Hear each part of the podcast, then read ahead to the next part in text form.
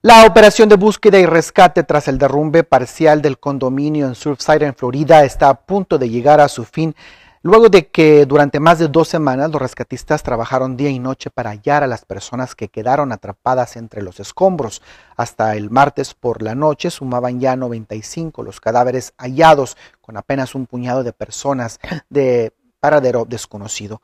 La alcaldesa de Miami-Dade dijo en conferencia de prensa que se ha reducido el número de personas consideradas desaparecidas mientras las autoridades se esfuerzan por identificar a todas las personas relacionadas con el edificio. Hay 14 personas desaparecidas, entre ellas 10 cuyos restos fueron hallados pero no se han podido identificar y con lo cual solo quedan 4 por encontrar. Estas 10 víctimas se consideran desaparecidas hasta que la oficina del médico forense en el condado de Miami-Dade pueda identificarlas mediante diversas técnicas forenses, incluida la comparación de muestras de ADN de miembros de las familias.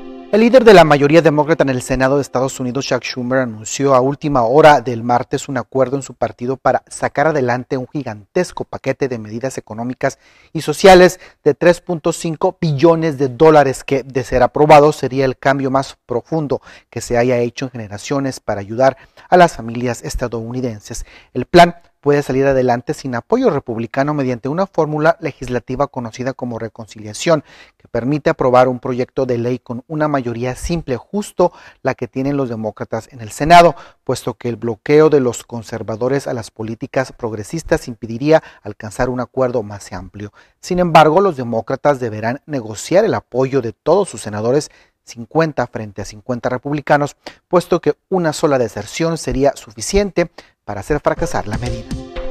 Eso sí no lo van a creer, agentes del Buró Federal de Investigaciones, el FBI, arrestaron a 12 personas acusadas de ser parte de una red criminal que distribuyó más de 2 millones de dólares en heroína mexicana con la ayuda de lo que describen como dos centros de llamadas que operaban en el sur de California.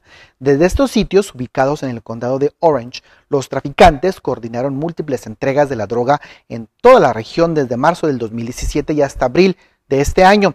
Casi a diario, afirma la acusación, dos mujeres que fungían como telefonistas tomaban las órdenes de los clientes y les pedían a por lo menos siete repartidores que llevaran los pedidos y que cobraran. El FBI les siguió la pista durante cinco años en una operación que llamaron Horse Collar. La acusación formula un total de 13 cargos contra 19 personas, de las cuales siete continúan prófugas. Tras permanecer 10 semanas bajo arraigo en una instalación del gobierno de México, Héctor El Güero Palma, uno de los fundadores del cártel de Sinaloa, fue trasladado nuevamente a la prisión de máxima seguridad, de la cual fue liberado brevemente el pasado 4 de mayo, informaron distintos medios de comunicación. Palma, quien tiene 80 años de edad, fue reingresado la noche de este lunes al penal del Altiplano en el Estado de México, en el cual estuvo varios años, de acuerdo con el diario El Financiero, que cita a fuentes oficiales. El momento no se ha revelado el motivo de su nuevo encarcelamiento. Hace dos meses, el presidente Andrés Manuel López Obrador informó que lo tenían en el centro de arraigo de la Fiscalía General de la República porque habían encontrado alguna denuncia no aclarada y se solicitó al Poder Judicial una detención temporal. Con la complicidad de Joaquín El Chapo Guzmán y de Ismael El Mayo Zambada, el Güero Palma inició una de las empresas del crimen más lucrativas del mundo, el cártel de Sinaloa. Un ex senador haitiano, un funcionario despedido y, un informante del gobierno estadounidense eran los últimos sospechosos identificados en la amplia investigación sobre el asesinato del presidente haitiano, el joven Moïse. Los hombres estaban entre los cinco fugitivos descritos por la policía como armados y peligrosos. Las autoridades continuaban buscando el miércoles a los sospechosos del ataque del 7 de julio a la vivienda privada del mandatario en el que el presidente murió baleado y su esposa, Martín, resultó herida. Uno de los sospechosos fue identificado como el ex senador John Joel Joseph, un conocido político y opositor al partido al que pertenecía el presidente. En un video compartido el año pasado en YouTube, Joseph comparó al presidente con el coronavirus y dijo que los haitianos habían sufrido por el hambre por las muertes provocadas por un brote de violencia durante su mandato. Desde el fin de semana pasado, una intensa ola de protestas y de saqueos azota a Sudáfrica. Al menos 72 personas han fallecido producto de la violencia. Imágenes capturadas por la BBC muestran a un bebé siendo arrojado desde un edificio en llamas cuyas tiendas acababan de ser saqueadas. Esto ocurrió el martes. Las autoridades sudafricanas desplegaron al ejército para apoyar a la policía que no ha podido contener los disturbios. Las protestas comenzaron tras el encarcelamiento del expresidente Jacob Zuma, quien se entregó a la justicia el miércoles luego de ser condenado a 15 meses de prisión. Él fue acusado de corrupción.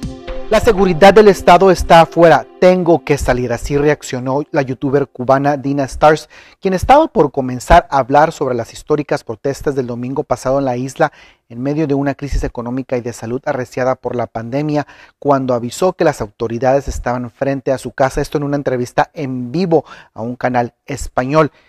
En vivo hago responsable al gobierno de cualquier cosa que me pueda pasar. Me tengo que ir, dijo antes de marcharse. Mientras esto sucedía, la página de Facebook Desaparecidos SOS Cuba se llenaba con decenas de mensajes de personas denunciando la desaparición de algún familiar o amigo tras las históricas manifestaciones del domingo pasado en la isla.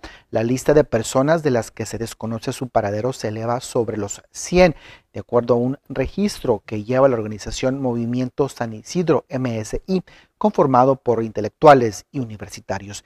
Ya se tiene conocimiento de un muerto tras las protestas. Me siento muy vista, me siento representada y más aceptada de lo que me he sentido en mucho tiempo.